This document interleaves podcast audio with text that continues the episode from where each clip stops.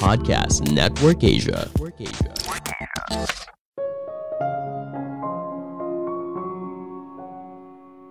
Otak kita tidak bisa membuat keputusan yang tepat ketika dalam kondisi stres. Dalam kondisi tersebut, kita sulit berpikir dengan jernih.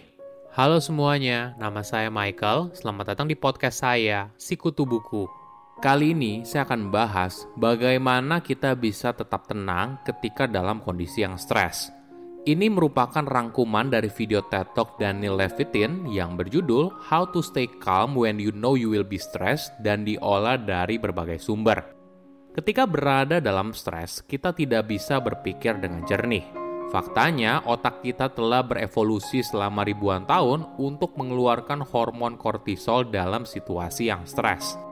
Hormon ini menghambat kita dalam berpikir secara rasional dan penuh logika tapi di sisi lain dapat membantu kita untuk bertahan hidup dan terhindar dari bahaya. Mungkin ini alasannya kenapa kita membuat keputusan yang buruk saat berada dalam situasi yang stres. Pikiran kita menjadi keruh. Namun ada latihan yang menarik. Bagaimana kalau kita berpikir premortem? Dalam segala hal, kita mungkin saja menemui kegagalan Nah, kita bisa mulai mengidentifikasikan kegagalan apa yang mungkin muncul di masa depan. Sebelum kita mulai, buat kalian yang mau support podcast ini agar terus berkarya, caranya gampang banget.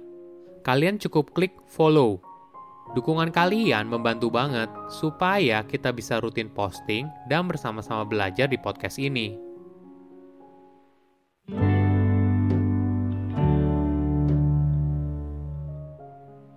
Beberapa tahun yang lalu, Daniel membobol rumahnya sendiri.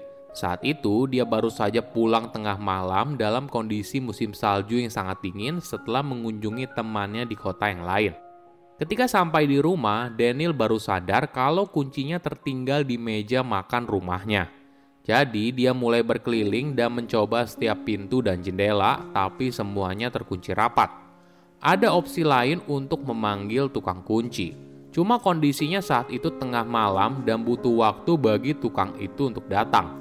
Daniel juga tidak bisa kembali ke rumah temannya untuk menginap karena keesokan harinya dia harus pergi ke Eropa dengan penerbangan pagi hari dengan membawa paspor dan koper yang masih ada di rumah. Dalam kondisi yang putus asa, Daniel lalu mengambil batu dan memecahkan kaca jendela yang berada di ruang bawah tanah miliknya. Setelah membersihkan pecahan kaca, dia lalu merangkak masuk ke dalam rumah, menutup jendela yang bolong dengan sebuah papan, sambil berpikir ketika perjalanan ke bandara, Daniel bisa menelpon kontraktornya untuk memperbaiki jendela tersebut. Tentu saja hal ini memakan biaya, tapi sepertinya tidak lebih mahal daripada harus memanggil tukang kunci di tengah malam. Dalam kondisi stres, otak kita melepas hormon kortisol, jadi, hormon kortisol berperan dalam pengaruhi respon tubuh terhadap stres, baik secara fisiologis maupun psikologis. Detak jantungmu meningkat, tapi di sisi lain kamu tidak bisa berpikir dengan jernih. Keesokan harinya, Daniel bangun dalam kondisi kurang tidur.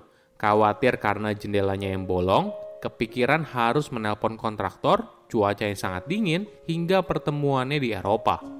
Semua hal ini membuat dirinya dalam keadaan stres. Hingga pada saat dirinya berada di counter check-in, Daniel baru sadar kalau paspornya masih tertinggal di rumah. Dia pun lalu buru-buru pulang dan kembali ke bandara. Beruntungnya, Daniel tidak ketinggalan pesawat, tapi kursi yang awalnya dipesan sudah diberikan kepada penumpang lain. Jadi dia mendapat kursi yang baru dekat toilet yang tidak bisa dimundurkan dalam penerbangan 8 jam ke Eropa tanpa tidur. Semua kejadian tersebut membuat dirinya berpikir, apakah ada yang bisa dilakukan dengan lebih baik?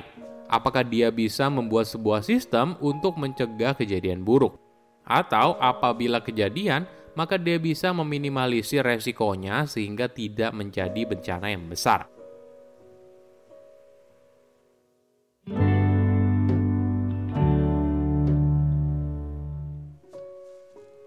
Ada sebuah latihan yang menarik dinamakan premortem thinking.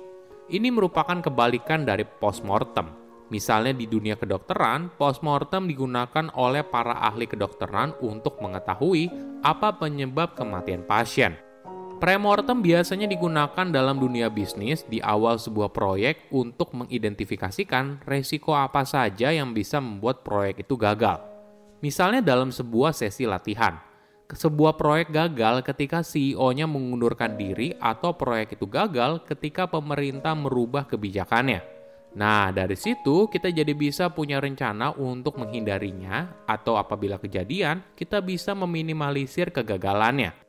Pola pikir ini juga bisa kamu terapkan saat membuat pilihan yang besar. Dalam hidup, pasti ada saatnya ketika kita harus membuat sebuah keputusan besar, entah soal kesehatan, keuangan, dan sebagainya. Jangan buat keputusan ini saat kamu dalam keadaan stres. Kenapa?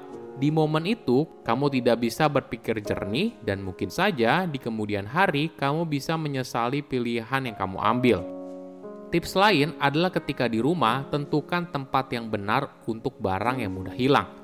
Mungkin hal ini kelihatannya normal, tapi cara ini sebenarnya didorong oleh penelitian berdasarkan memori spasial kita bekerja. Ada bagian dalam otak yang diberi nama hippocampus yang telah berevolusi ribuan tahun untuk terus melacak lokasi barang yang penting. Misalnya di zaman dulu, lokasi sumur, lokasi untuk memancing ikan, lokasi untuk memetik buah, lokasi musuh, dan sebagainya. Hippocampus ini tidak hanya ada pada manusia, tapi juga ada pada hewan. Sebuah riset pernah memotong indera penciuman dari tupai, tapi tupai tersebut masih bisa menemukan kacang. Tupai tidak menggunakan penciumannya, tapi menggunakan hippocampus dan ini merupakan cara otak menemukan sesuatu. Namun hipokampus baru bisa berjalan efektif pada benda yang tidak berpindah-pindah. Inilah alasan kenapa kita sering kali kehilangan kunci mobil, kacamata, atau paspor. Solusinya, kita harus punya tempat khusus untuk setiap barang yang penting buat kamu. Misalnya gantungan kunci di dekat pintu untuk menaruh semua kunci yang penting, atau tempat khusus untuk menaruh paspor, dan sebagainya. Jadi, setiap kali kita butuh barang tersebut, kita tahu ke mana harus mencarinya.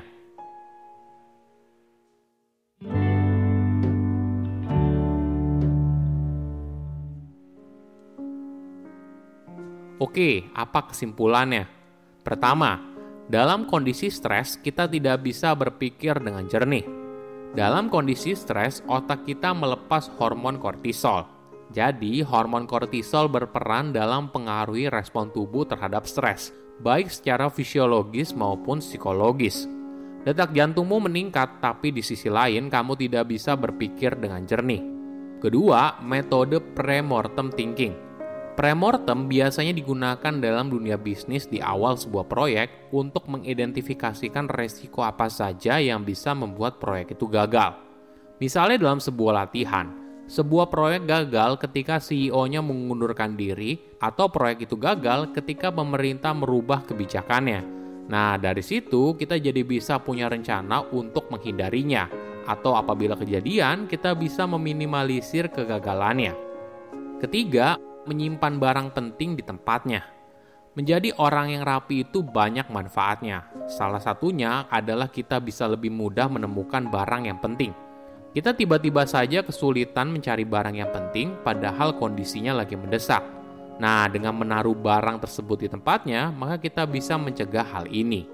Saya undur diri, jangan lupa follow podcast Sikutu Buku. Bye-bye.